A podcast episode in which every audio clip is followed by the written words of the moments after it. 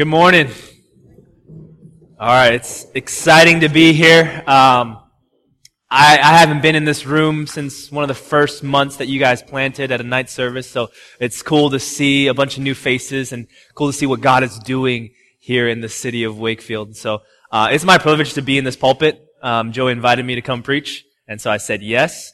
Um, it's it's great to share the gospel wherever we go because we share the same truth together together as God's family. Um, a little bit about me, if you don't know who I am, if I haven't met you, introduce myself to you. My name is Dan Ko. Uh, I'm one of the pastors at Seven Mile Road in Malden. Um, I pastored alongside Joey for a short while. Um, I was in the same small group with Dave for a long time. Actually, uh, met him uh, right before they had Jacqueline. I remember holding Jacqueline, this little baby girl. Um, now she's just so tall. And so we, we go back a long way. We're good friends. Uh, we pastored at Seven Mile Road Melrose for a while, and then he planted this church. And then eight months ago, uh, myself and about 30 other people, we planted a church in Malden to reach that urban, multi-ethnic, growing population there. And so uh, that's what we've been doing for the last eight months. Um, and you guys have been a generous church in in supporting that work. So on behalf of the church in Malden, thank you guys for just being committed to church planting, uh, being committed to the gospel going forth all over Boston, all over New England. You guys have been a great part of of that work in Malden. Um, just a little bit about me so you know who I am. You know who this guy is with the mic. Uh, I grew up on the south side of Chicago. I grew up in a little city called Homewood, Illinois. I don't know if you guys know where that might be. Um, but ever since I was gripped by Jesus and his gospel at the age of 18, I had this um, unshakable Holy Spirit call on my life uh, to share the gospel and see the gospel take root among Bostonians. And so that's what I've been doing ever since I moved here six years ago, uh, to see the gospel take root here, to see it transform all of New England. And um, uh, I've been giving my life to that. I met my wife, Caroline, who probably just dipped out of the room. Uh, we, we're all like recovering from a cold and pink eye and different things. So if, if you hear that right now, you, it's okay to shake my hand. I'm actually over it. So it's cool. Um, if you hear a little tone in my voice, it's because we're recovering. But I met my wife, Caroline, at the University of Illinois. Uh, we've been married for five years. We have two kids, a three-year-old son who's in the Restoration Road Kids, and then we have one daughter, Addis, who's one years old. Uh, she's back there with mom, so you can say hi to them. Um, yeah, so it's exciting what's happening here. Um, it's exciting that the gospel is going forth all over Wakefield and Malden, and um, you guys have been a great part of that. Uh, I just want to share kind of what God's doing in Malden really briefly because I really feel like the, the gospel is taking root there.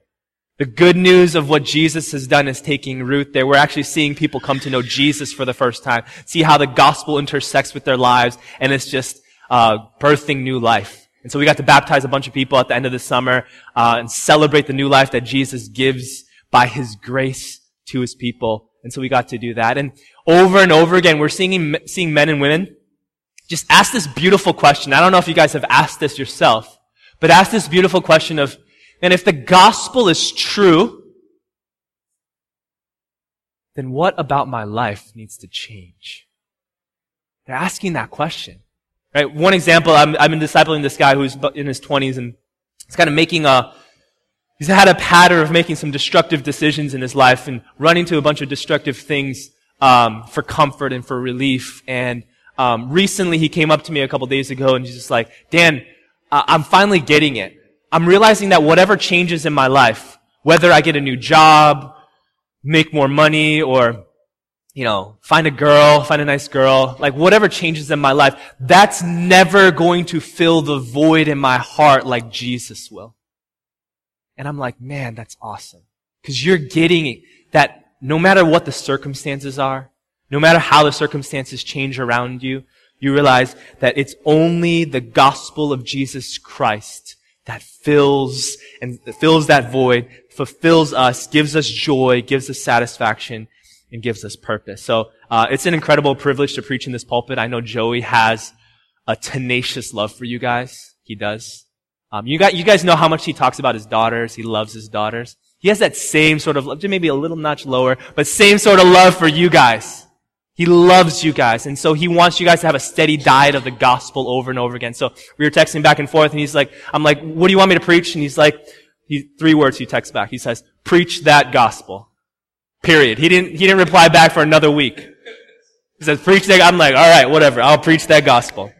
So that's what we're going to do. We're going to preach that gospel. Before I get there, I want to, I want to take you back a bit. Okay? Um, I'm not known to have a really good memory. I'm actually on the cusp of probably having a lot of amnesia. I just really don't remember anything. I have a hard time remembering anything, and Caroline gets so frustrated because of me. Um, but I do remember a few profound moments in my life that have really shaped me and defined who I am. One thing I do remember, and I bring this up because Joey's here.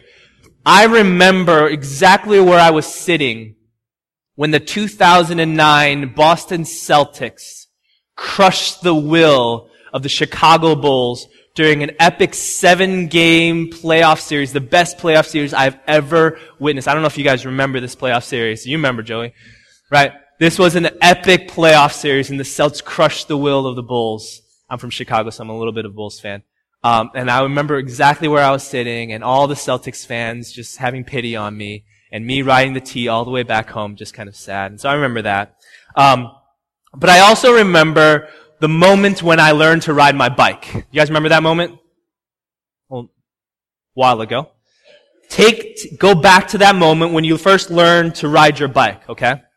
Um, I remember it was on Morgan Street when I was living in Homewood, Illinois, um, on Morgan Street. Um, and the thing you need to know about Morgan Street is it, it goes on for like three blocks, and at the end of that block is this thing called a cul-de-sac.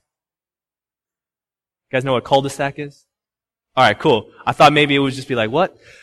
Like, just, just for a bunch of people that might not, you know, live in a cul-de-sac and know what a cul-de-sac is, it's, it's a, it's a dead end that has like a soft, you know, ending, right? It's got a, pretty, pretty much a traffic circle at the end of it so you can kind of go back out. Uh, so it ends in a cul-de-sac, Morgan Street.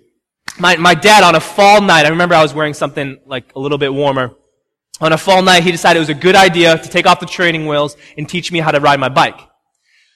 So we get out there, he gets me on Morgan Street, facing the cul-de-sac, and he takes off the training wheels, holds my bike, and if you guys know, you know, a little bit of riding a bike, um, the faster you go, the easier it is to stay on the bike, right? It's all about momentum. Keep the momentum going. If you lose that momentum, you tend to tip over, right? There's two spots where you can fall uh, you're more prone to fall. When you start pedaling, starting to get that momentum going, and then at the end when you're stopping, right? When that momentum is stopped. So my dad takes the takes the bike, takes the back of it, and starts sprinting.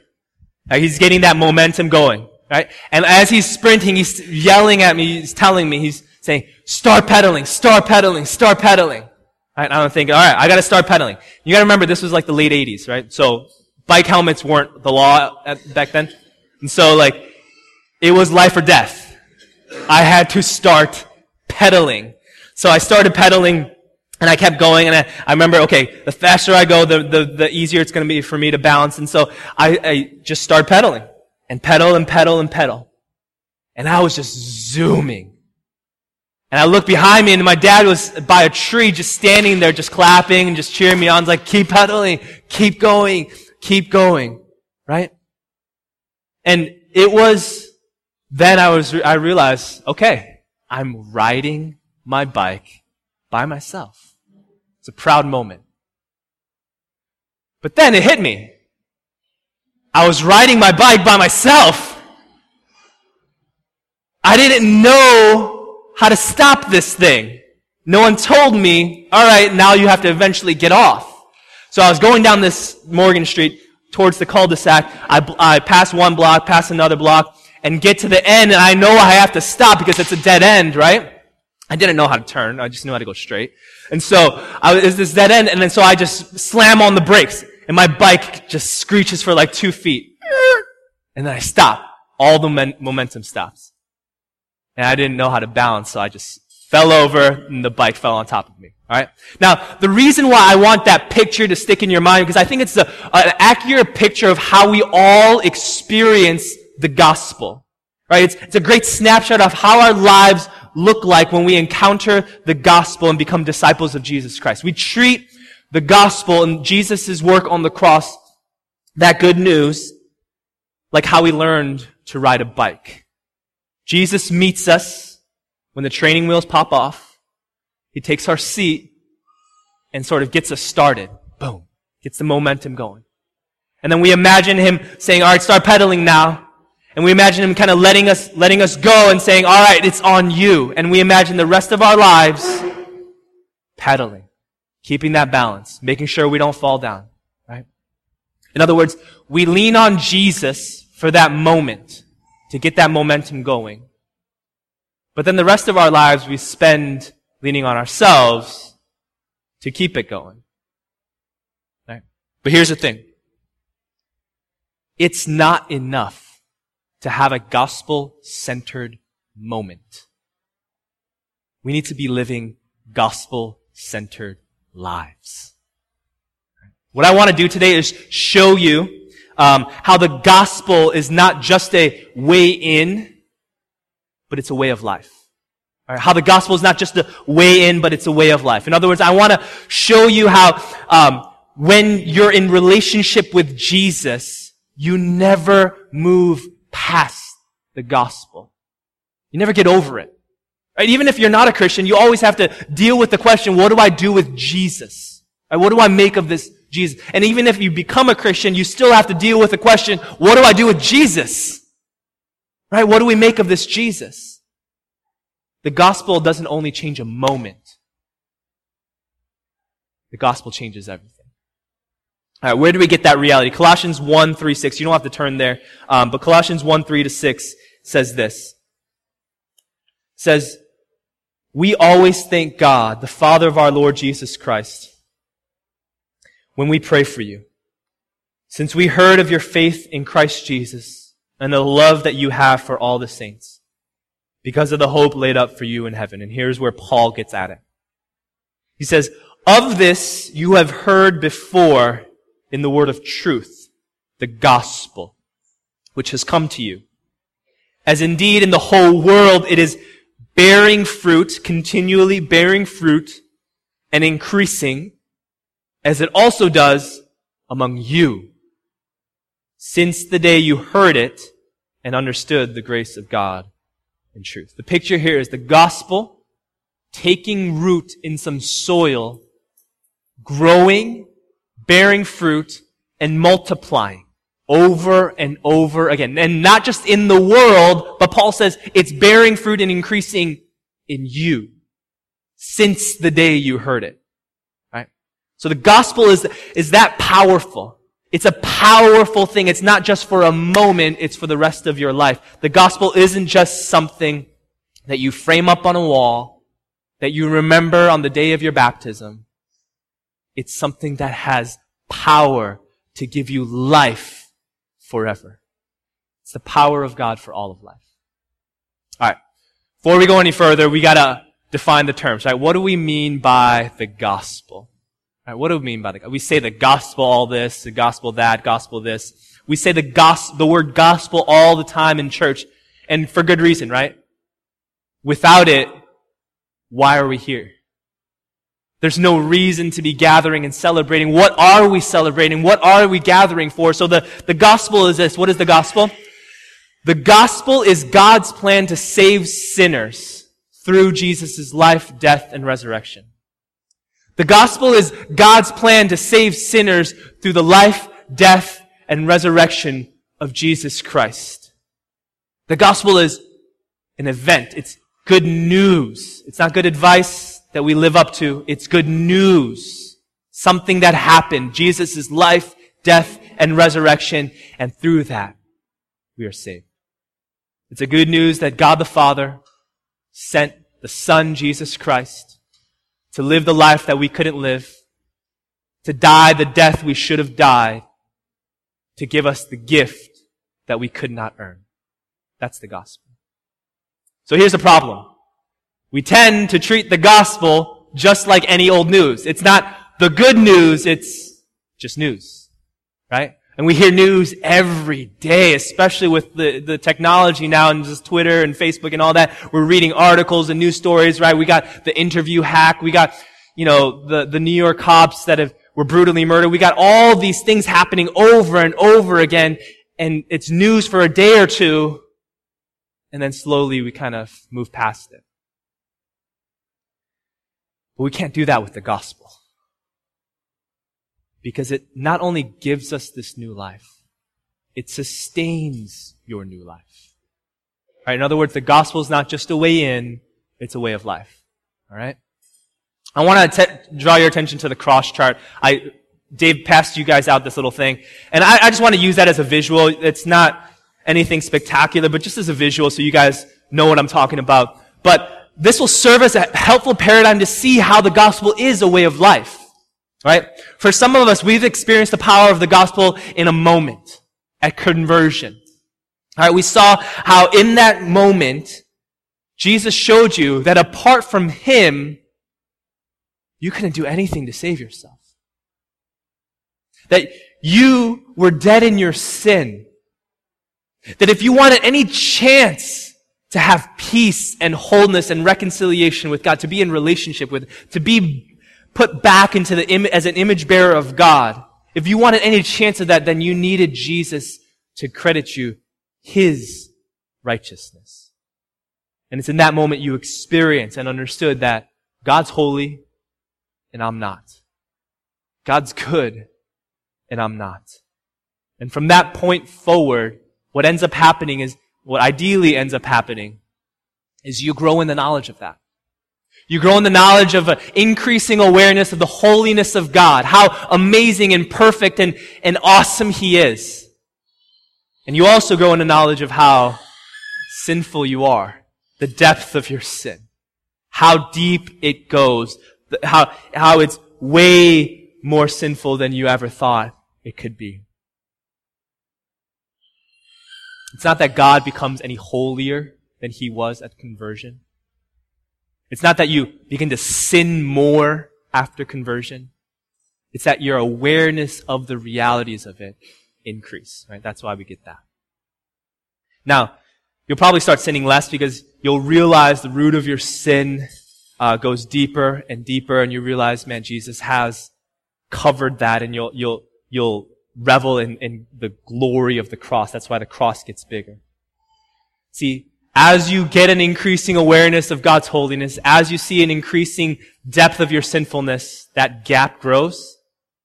And the beauty and the majesty of what Jesus did on that cross grows. You finding joy in the cross and the gospel and Jesus' finished work grows bigger and bigger and bigger. Right, that's what we see in the scriptures. But let me ask you a question. Have you guys experienced that reality? Are you guys experiencing an ever increasing joy in Jesus? Flip the, flip the sheet around. A lot of us probably don't, including me. Instead of growing in a gospel-centered joy at Jesus' work and seeing Him cover that gap increasingly over time, we still have indwelling sin that we're working with. We still have a lot of things that we're dealing with inside and it rears its ugly head in two ways. There's two ways that we compromise this ever increasing joy in the gospel as disciples. One is performing and the other is pretending. These two things threaten our joy in the gospel. Because the truth is we're going to fall into either or. I want to define these things. Alright? So, pretending. What is pretending? Pretending is minimizing our sinfulness by making ourselves to be something or someone that we're not. Covering up ourselves, putting a mask on. Performing is minimizing God's holiness, believing that it's an expectation that we can actually meet through our own efforts, through our own strengths. Right? And so there's, there's two traps here that minimize the power of the gospel and enjoying it increasingly over time. So I want to just unpack that. Luke 18 is where we're going to spend our time real quickly. I just want to unpack what uh, we mean by pretending and performing. Just unpack these two things that threaten our joy in the gospel increasingly over time. And so I want to talk about pretending. Luke 18, 9 to 14. Okay. I'm going to read this real quickly for us. It's a parable that Jesus talks to, um, teaches his disciples. He says this. He told this parable to, to some who trusted in themselves that they were righteous and treated others with contempt. Two men went up into the temple to pray. One a Pharisee and the other a tax collector. The Pharisee, standing by himself, prayed thus, God, I thank you that I am not like these other men, extortioners, unjust, adulterers, or even like this tax collector. I fast twice a week. I give tithes of all that I get. But the tax collector, standing way far off, would not even lift his eyes up to heaven, but beat his breast, saying, God, be merciful to me, a sinner. I tell you, this man went down to his house justified rather than the other. For everyone who exalts himself will be humbled, but the one who humbles himself will be exalted. What we have here is a parable that Jesus uh, uses in order to highlight a single truth. One single truth. And he tells us in verse 9 exactly what it is. His purpose is to talk to the people, address the people that thought they were somehow more righteous than they really were by looking down on others, by puffing themselves up, by comparing themselves to people that were unlike them, that weren't doing the things that they were doing. And there are two people that Jesus uses to highlight this truth. He uses the Pharisee and then the tax collector, right? These are two completely opposite people on the social spectrum.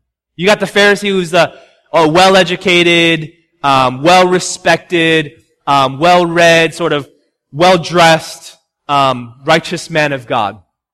Then you got the tax collector. He's not like um, he's not like your run of the day run of the mill like IRS kind of boring IRS, you know, tax collector. He's like our modern day thief. Okay, think about that. He's our modern day thief. He was somebody that aligned himself with the oppressive Roman government, right? He would, um, collect these unjust taxes of the citizens and he would give it back to the, to Rome and then take a little bit for himself to line his own pocket. And he would, he would do that, um, stealing pretty much from the people. So if I put these two people up before you without even saying anything, you would already have an opinion on who God would accept, right? Who God would say, all right, justified. Right, you got the Pharisee who's able to say, hey, I fast twice a week and I give 10% of everything. Right, how many of us in this room can say that? I can't say that. And then you got the tax collector who's basically a thief. Money's falling out of his pockets. That's not his own. So if I put these two people up, you already have an idea of who God's going to accept. But let's listen to their prayers. The Pharisee says this. He says, thank you God that I'm not like all the other people in here. I'm better than them. Thank you that I'm not unjust, that I'm not an adulterer, I'm not an extortioner, and especially I'm not like that tax collector. And he points to him. That's how he comes to God. He says, I'm righteous because I'm not like these guys.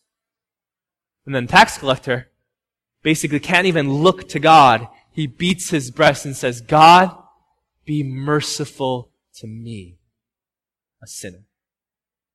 And who does Jesus say leaves that temple that day justified? Who? The tax collector. Right?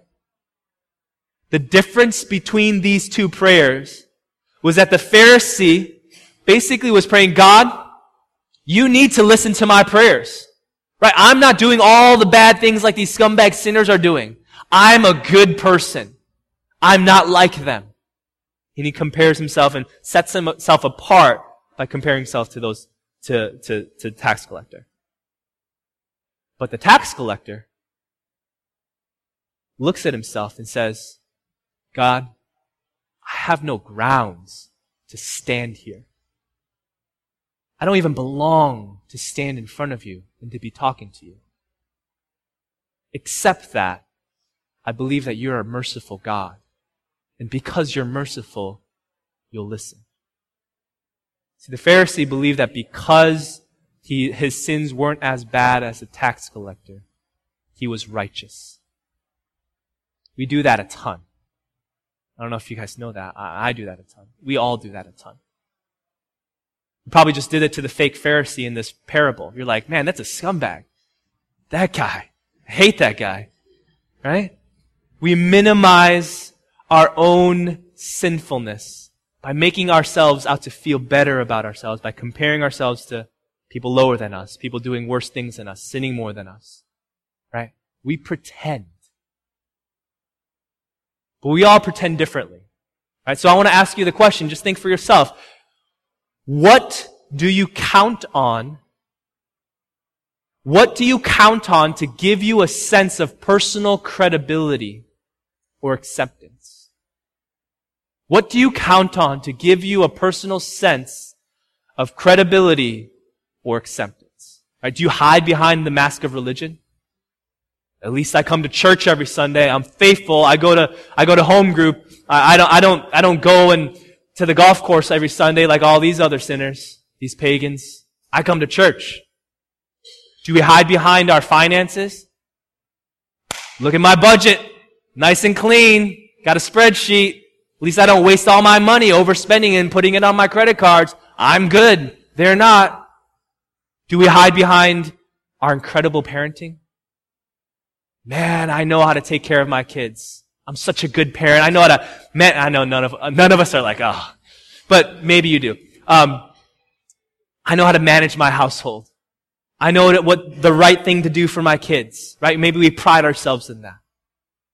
Truth is, we have tons of these false legalisms, these false bottoms we create for ourselves so we can feel like we're above everybody. We can feel like we're righteous. We feel like God would accept us more, right? How we drive, well, we all feel righteous when we drive. We're right. Everyone else is wrong.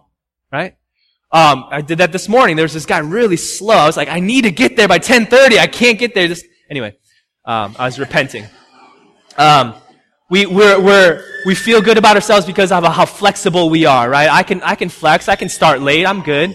Or maybe we feel good about ourselves because we're on time, right? I'm always early. I'm here right on time. We should start at 11. Um, or maybe we, we're just really, you know, righteous about how smart we are or, or whatever, right? We have all these things where we find our righteousness in instead of Jesus. Those are ways we minimize our sinfulness. Say, we're not that bad. Look at all the good things we're doing. Look at me. I made it. I'm not as bad as everybody else. That's why God should accept me. For pretenders, our worst fear is to be found out. Our worst fear is to have everybody know exactly how sinful we are, how the depths of the, how sin is in the depths of our hearts. That's why we hide behind these self-righteous masks. So instead of facing our sin, right, we cover it up. We deflect. And we say, look at all the good things. But notice the only man that left that temple that day justified was this tax collector who looked at his sin and said, God, be merciful to me, a sinner. He knew exactly what he was. He didn't have any false bottoms. He didn't have any false righteousness. He saw his sin for exactly what he was and trusted God to provide the cover for that gap. He didn't provide the cover for that gap himself. He said, God, be merciful to me, a sinner. That's how Jesus in his gospel becomes a way of life. Right? Discovering the depths of your sin, the ugliness of your own heart, and trusting Jesus to fill that gap for you, to be your righteousness. Alright? Performance, next thing. We're in Luke 18 still. We're going to talk about performance. How does performance threaten our increasing joy in the gospel? I want to take you to Luke 18, just a couple verses back down from uh, where we stopped in verse 18. It says, And a ruler asked him, Good teacher, what must I do to inherit eternal life? Hope you, hope you heard that. The ruler asked him, good teacher, what must I do to inherit eternal life? And Jesus said to him, why do you call me good? No one is good except God alone. You know the commandments. Do not commit adultery, do not murder, do not steal, do not bear false witness, honor your father and mother. And he said, all these things I have kept from my youth. When Jesus heard this, he said to him, all right, one thing you still lack. Sell all that you have and distribute it to the poor, and you will have treasure in heaven. And come follow me. But when he heard these things, he became very sad, for he was extremely rich. Jesus, seeing that he had become sad, said, How difficult it is for those who have wealth to enter the kingdom of God. For it is easier for a camel to go through the eye of a needle than for a rich person to enter the kingdom of God. And those who heard it said, Then who can be saved? But he said, What is impossible with men is possible with God. Remember, the performer's issue is that we minimize God's holiness to create a, a lower expectation so that we feel like we can meet that expectation through our strength, through our effort, through our work. And in this narrative, right, a man approaches Jesus. Now, by every standard of the definition, this is a very successful man. He is a rich, young ruler. Right? That's like the trifecta. Right? He has an a, a incredible wealth he has a bunch of people following him in leadership, and he's done all of this in a very short amount of time. He's young. Right? And so, by every sense of the word, he is successful. And as he approaches Jesus, he asks the ultimate performer question. I don't know if this is you, but it could be some of you. He asks, what must I do to inherit eternal life? What do I have to do to inherit eternal life. In other words, what can I do to put God in my debt? What can I do so that God can owe me one? If I stay faithful to my wife, if I tithe above 10% on the gross, if I give to the poor, if I go to church every Sunday, help set up help tear down every week without complaining, then God must be happy with me, right? God owes me. I'm faithful. I'm doing what I need to do to inherit eternal life. He can't say no to that. No way. But what performers fail to realize and fail to become aware of is God is much holier than you ever imagined. God is so perfect and his standards are far greater than we would ever know. And by thinking that he'll be impressed by your resume, mocks that. That God's somehow impressed by what you're doing, that he's saying, man, I need that guy on my team. You're mocking his holiness. Performers convince themselves that they can meet God's expectations through their own effort. See, performers build their lives on their own work. They have amassed a body of work and they've built their life on it. They've built up a resume that God can't refuse when it comes to the pearly gates. Which is why when Jesus tells the rich young man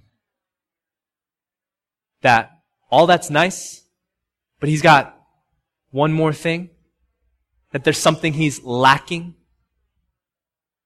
that's something that he has to give away, that he has to get rid of everything he's amassed his whole life that de- pretty much defines who he is. That's why this man becomes, according to the scripture, very sad. I don't know what that looks like, but he was very sad. All that he's worked his whole life to accumulate He's got to leave it at the door in order to enter into the kingdom of God. So he looks at Jesus. He looks at his stuff and takes his stuff and starts walking away. Because for him, that's his life. He's built his own life. He couldn't give it up. That was his identity.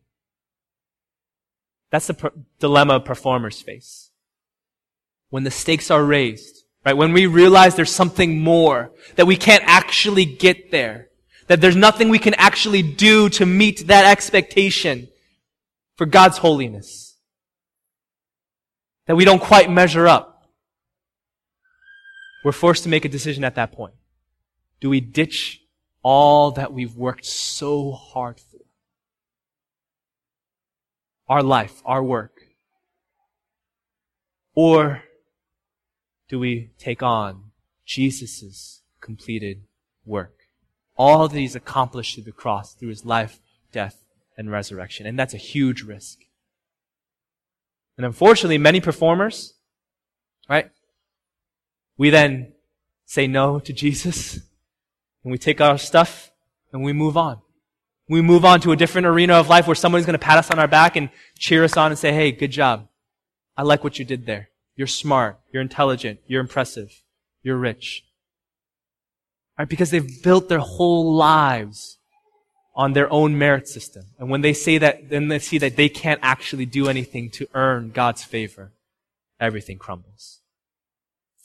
Maybe if I got my family right, then God would accept me. Maybe if I started reading my Bible and tithing and serving and doing all, loving my neighbors and serving the poor and all these things, maybe if I did all these things, then God would accept me. But none of those things will get you accepted by God. Because the gospel says, for by grace you have been saved. And through faith, not by works, so that no one can boast by grace. You can't earn salvation. That's the problem of the performer. That's why we lose joy in the gospel, because we're trying to earn salvation. And that's exactly where we need to fight up against that. That's exactly where we need to see that the gospel is a way of life, that we can't actually earn it, that that gap between God's holiness and where we are, that Jesus fills that gap, by His gospel, by His cross, by His accomplished work, that daily we grow in our awareness that yes, I'm not enough, but Jesus is. That He is stronger, He is bigger, that He is better than us. And we lean on Jesus' finished work for us to help us meet that mark. That's where you find joy. So Restoration Road, I don't want you to miss the gospel this morning. Actually, I don't want you to miss the gospel tomorrow. And I don't want you to miss the gospel the next day, or next week, or next month, or this next year. I want you to love Jesus for what he's done.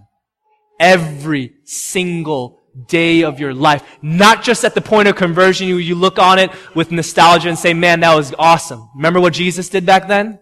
No, Jesus is doing that right now because there's a lot of sin still in your heart and you need Jesus. We all do. And so you can lean into Jesus or you can lean into yourself. Jesus doesn't want to just keep, uh, doesn't want to just get you going. Right? He doesn't want to just take the back of your bike and get you started. He wants to run alongside you until the end of the age, right? I will be with you until the end of the age. He wants to keep you going. Let that ever growing knowledge of the gospel bring you joy this next year. Incredible joy, increasing joy. Right? Trust in Jesus every day. Experience what it looks like to lean into Him and not into yourself. See what they mean when Paul says, I've given up everything. Everything I've worked so hard for. All my accolades, my whole resume, everything so that I can know the surpassing worth of Jesus. And then you'll see why the gospel is not just a way in, but it's a way of life.